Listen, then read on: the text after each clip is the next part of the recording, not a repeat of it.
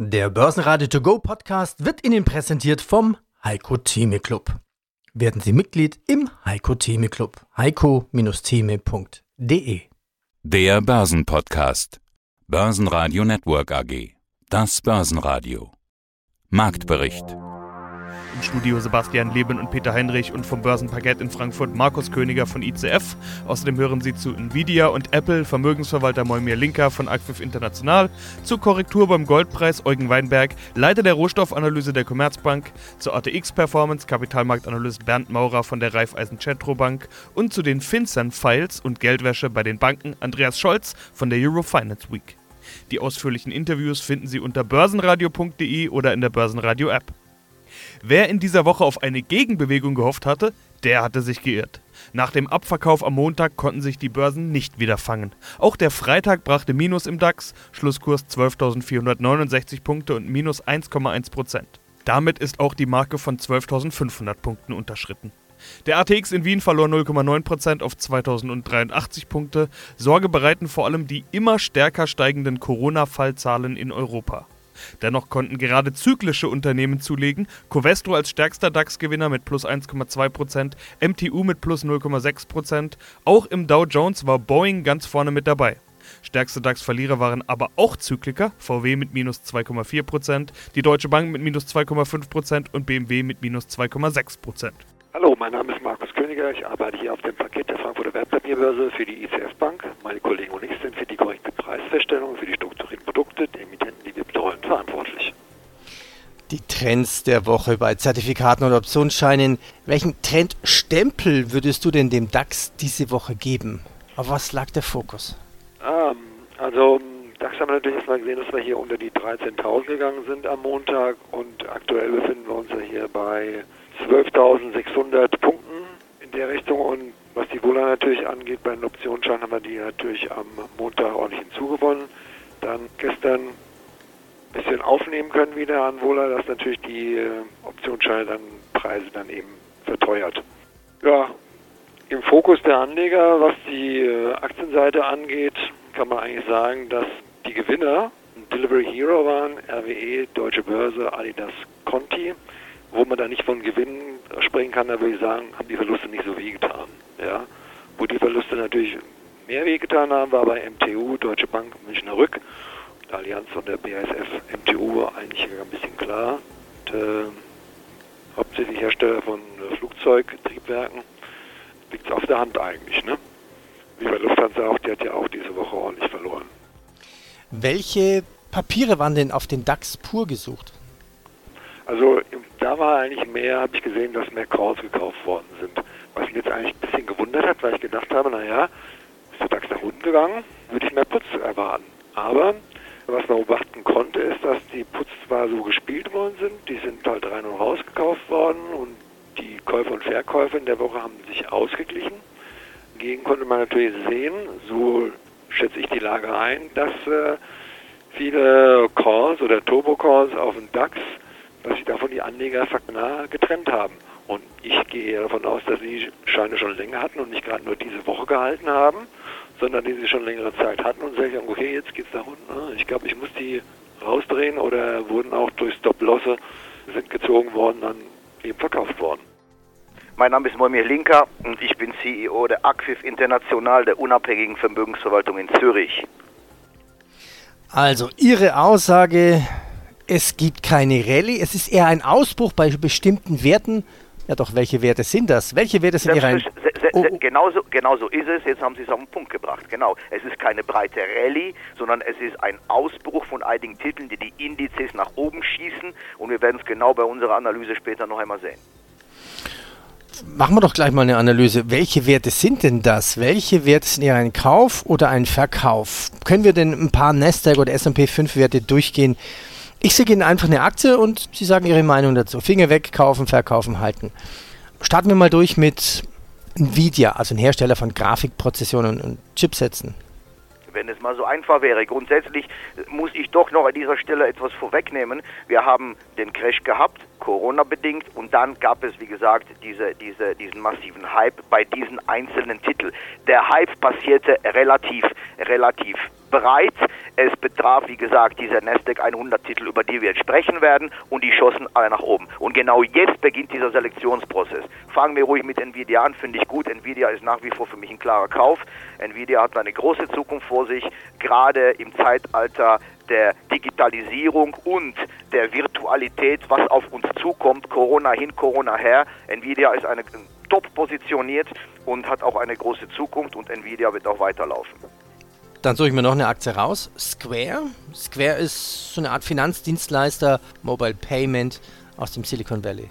Ja, Square war natürlich ein, ein, ein Ausbruch ohne Ende, wobei man hier auch wieder selektiv vorgehen muss. Square ist ein Gewinner von Wirecard, das heißt also, dass mit dem Untergang von Wirecard ist Square auferstanden und hat neben anderen Dienstleistern, wie beispielsweise nicht exakt, also das keine Zahlungsabwickler, sondern, sondern alles, was mit Digitalzahlen zu tun hat, so wie eine Mastercard, die aber nicht diese Rallye so mitgemacht hat. Aber sprechen wir auch über eine, eine PayPal, die, die, äh, die ebenfalls, wie gesagt, nach oben geschossen sind. Das sind beides. PayPal ist für mich eine Kaufposition, die Square ist für mich im Moment eine Halteposition. Apple. Was sie machen, brauchen wir nicht beschreiben. Jetzt bin ich gespannt. Eine Zahl fand ich noch sehr spannend. Allein die Apple-Aktie ist 7% vom SP 500 wert. Oder eine andere Zahl. Oder doppelt so viel wert als alle DAX-Werte zusammen. Ja, und jetzt haben sie genau den Nagel am Kopf getroffen und jetzt wissen wir auch ganz genau, was passiert. Denn wenn nämlich diese drei, vier, fünf Titel, über die wir jetzt gerade sprechen, wenn die eine Rallye hinlegen, ja, dann fliegt der Nasdaq. Und deswegen ist der Nasdaq auch im Moment nicht der Index, den es quasi als Vergleich hinzuzuziehen gilt, sondern jetzt haben sie den Nagel am Kopf getroffen. Apple hat sich aber abgekühlt, Apple ist deutlich von den Höchstständen zurückgekommen. Es war eine Halteposition, ganz klar. Ich habe die Apple äh, im, im, im, im Bereich des Allzeithochs nicht mehr gekauft, aber wir haben sie natürlich auch im Depot und wir werden sie auch weiterhin halten. Und bei Kursrückschlägen ist es jetzt ein Titel, wo man anfangen kann, den wieder zu kaufen. Eugen Weinberg, Rohstoffstrategie der Commerzbank. Der Goldpreis hat 2020 eine astreine Rallye hingelegt, bis auf einen Rekordhoch, selbst in US-Dollar, bis auf über 2000 Dollar je Feinunze. Von dieser Marke hat er sich allerdings schon wieder ein ganzes Stück entfernt. Die 1900 Dollar ist wieder gefallen. Der Goldpreis steht aktuell so tief wie seit Juli nicht mehr. Das ist jetzt natürlich noch kein Crash, aber doch eine deutliche Konsolidierung äh, und in diese Richtung scheint offenbar der Trend gerade zu zeigen. Herr Weinberg, was hat den Goldpreis gestoppt? Ja, gestoppt ist der Goldpreis noch bei weitem nicht. Wir sind jetzt auf dem Niveau von Mitte, Ende Juli. Man jammert aktuell auf einem sehr hohen Niveau sozusagen. Aber tatsächlich kam jetzt der Preisrückgang zu Unzeit, wo wenige damit gerechnet haben, weil ja die Voraussetzungen und die Grundlagen und die Faktoren, die den Goldpreis in der ersten Jahreshälfte nach oben getrieben haben, die gelten ja nach wie vor und vielleicht noch viel stärker als je zuvor. Sei es jetzt die Politik der Zentralbanken weltweit, die massive Überbewertung oder sehr hohe Bewertung von den Aktienmärkten, die sie anfällig macht für Gewinnmitnahmen und sonstige Faktoren sprechen ja nach wie vor dafür, dass sich die Goldpreise in den kommenden Monaten und Jahren weiter dynamisch nach oben entwickeln werden. Ja, Sie sagen jetzt, diese Argumente gelten vielleicht mehr als je zuvor. Gold auch als Angstwährung immer wieder genannt. Äh, da müsste doch eigentlich, je mehr Corona, desto höher der Goldpreis sein. So haben wir das ja das Jahr über gesehen. Also wenn die Angst und die Unsicherheit gestiegen ist, ist auch der Goldpreis gestiegen. Anlagenotstand, Sie haben die Notenbankpolitik angesprochen. Äh, man bekommt keinen Zins mehr. Aktien sind volatil. Im Zweifelsfall bleibt da natürlich immer Gold. Das gilt mehr denn je. Warum fällt der Goldpreis trotzdem?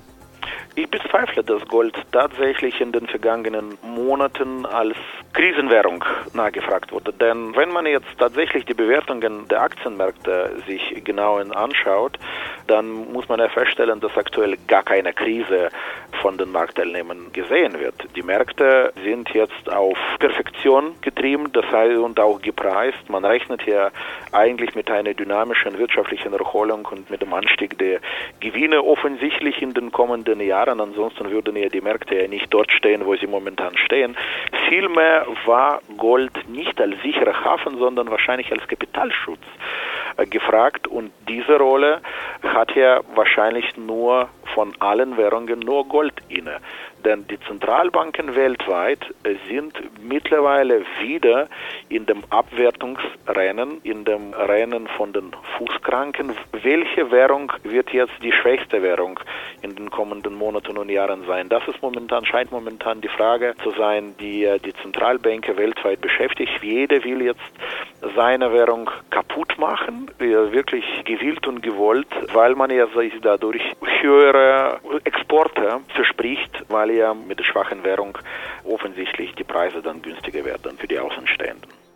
Grüß Gott, es spricht Bernd Maurer, Company Research, Raiffeisen Zentrobank in Wien die ATX-Performance, die hängt etwas hinterher, darüber wurde hier im Programm schon einige Male gesprochen. Als Hauptargument gilt da die Index-Zusammensetzung. Es sind eben viele Zykliker und auch die Finanzbranche recht stark vertreten. Mora, wie sehen Sie das und was macht das aus? Dem stimme ich absolut zu. Die Indexzusammensetzung ist einer der Hauptgründe für die Underperformance des österreichischen Aktienmarktes im heurigen Jahr. Wenn wir uns die Indexzusammensetzung genau anschauen, dann macht der Finanzsektor und der Energiesektor nahezu 50 Prozent der Indexgewichtung aus nämlich im Energiesektor das Schwergewicht OMV und im Finanzsektor die drei gelisteten Banken und zwei gelistete Versicherungen. Beide Sektoren, nämlich Banken und Energie, sind an der Kurstabelle des Stock 600 die zwei am schlechtesten performenden Subindizes im heurigen Jahr. Also und diese in Wien deutlich überrepräsentiert. Dann kommt noch hinzu, dass die sehr gut performenden Subindizes wie Technologie, Pharma und defensiver Konsum an der Wiener Börse deutlich unterrepräsentiert sind. Muss ich eben trotzdem die Einzelwerte vor Augen halten. Die Performance-Liste wird heuer angeführt von Meyer Mellenhof. Die Aktie hat in den letzten Wochen mehrmals ein Rekordhoch erreicht, plus 26 Prozent seit Jahresbeginn. Ebenso Index-Schwergewicht Verbund mit einer positiven Performance. Nun ist das ja eine Art Momentaufnahme. Wir sprechen eben über das Jahr 2020. Gerade diese zyklische Indexzusammensetzung könnte das auch dazu führen, dass der ATX dann besonderes Nachholpotenzial hat. Also wenn wir mal von dem Szenario ausgehen, dass die zyklische Zusammensetzung überproportional abgestraft wäre, dann wäre bei einer möglichen Wirtschaftserholung, zum Beispiel durch einen Impfstoff oder ein anders geartetes Pandemieende, die Chance eines Nachholpotenzials, einer Outperformance da. Lässt sich sowas für den ATX erwarten? Auch dieser Überlegung stimme ich durchaus zu. Ich sage jetzt oft, jeder Index oder jeder Markt mit seiner Charakteristik hat seine Zeit. Ja? Wenn wir ein paar Jahre zurückgehen, in 2015 bis 2017 hat der österreichische Markt wiederum deutlich outperformt andere europäische Indizes. Warum war das in diesen drei Jahren so? Weil eben die Finanzlastigkeit des Index weil das Osteuropa-Exposure äh, der österreichischen Unternehmen und die Charakteristik als Small- und Mid-Cap-Börse äh, genau den Investmentstil getroffen haben. Sprich, 2015 bis 2017 waren genau die Charakteristika, die die Wiener Börse hat, im Fokus der Anleger. Jetzt durch die Indexzusammensetzung hat es unmittelbar etwas an Erklärung für die, die Underperformance. Umso besser die Performance von Standardwerte-Indizes aktuell ist, desto sehr ist es unsere Meinung, dass äh, Small- und Mid-Cap-Unternehmen durch den Bewertungsabschlag wieder in den Fokus der Anleger kommen. Das Punkt 1. Und Punkt 2 dürfen wir nicht vergessen zum Thema Osteuropa, wo natürlich die österreichischen Unternehmen ein sehr hohes Exposure haben, dass die osteuropäischen EU-Mitgliedstaaten von den fiskalischen Förderungen der EU deutlich äh, überproportional profitieren. 20 Prozent des mit ca. 80 Milliarden dotierten Next Generation EU-Volumens sind für Osteuropa reserviert. Bulgarien, Kroatien, wie auch Rumänien, Polen, Ungarn und die Slowakei sind die Länder, die da am stärksten profitieren werden. Das sollte klar positive Effekte auf die Wirtschaftsentwicklung der Länder haben. Ja, mein Name ist Andreas Scholz von der DFV Eurofinance Group aus Frankfurt am Main. Wir organisieren unter anderem die Eurofinance Week dieses Jahr zum 23. Mal. Die findet statt vom 16. bis zum 20. November. Und das bedeutet, wir sprechen über Bankenthemen, auch jetzt schon, denn in dieser Woche gibt es ja mal wieder ein neues Bankenthema. Die FinCEN Files, also ein Leak, über den unter anderem die Süddeutsche Zeitung berichtet hat. Prominent dabei, wie bei jedem Skandal, muss man mit Augenzwinkern sagen, die Deutsche Bank. Aber nicht nur die, sondern die gesamte Bankenlandschaft ist unter Druck. Es geht um nicht entdeckte oder zu spät entdeckte und gemeldete Geldwäsche, Drogenhandel, Terrorfinanzierung, hohe Milliardensummen. Bis zu 2 Billionen Dollar, hatte ich gesehen, sind im Gespräch Gespräch. Das sind Riesensummen. Die Banken kommen wohl gar nicht mehr raus aus dem Skandalsumpf. Oder wo muss man das jetzt verorten?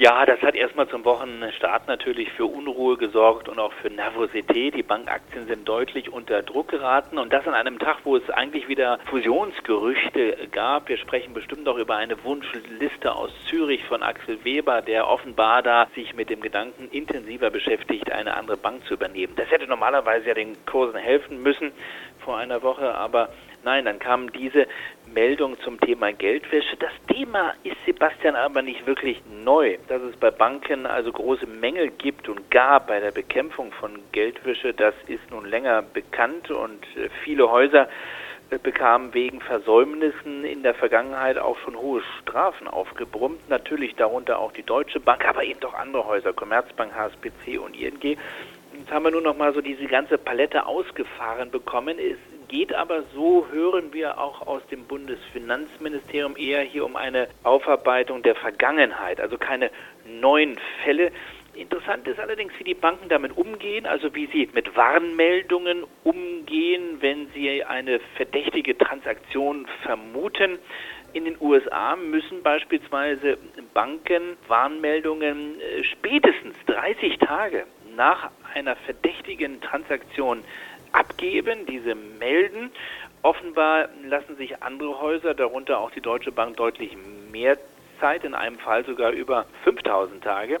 Also das ist alles nicht ganz einheitlich. Die Prozesse sind nicht einheitlich.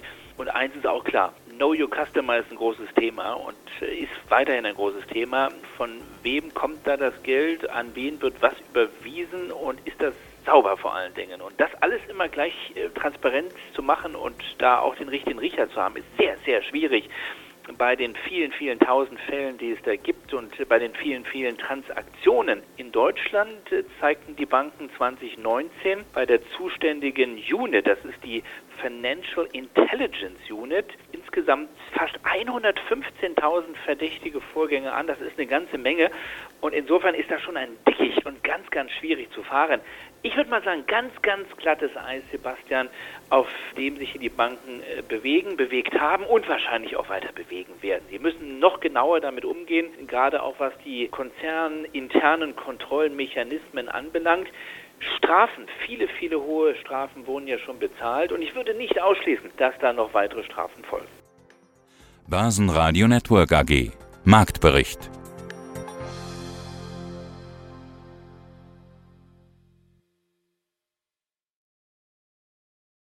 Der Börsenradio To Go Podcast wurde Ihnen präsentiert vom Heiko Theme Club. Werden Sie Mitglied im Heiko Theme Club. heiko-theme.de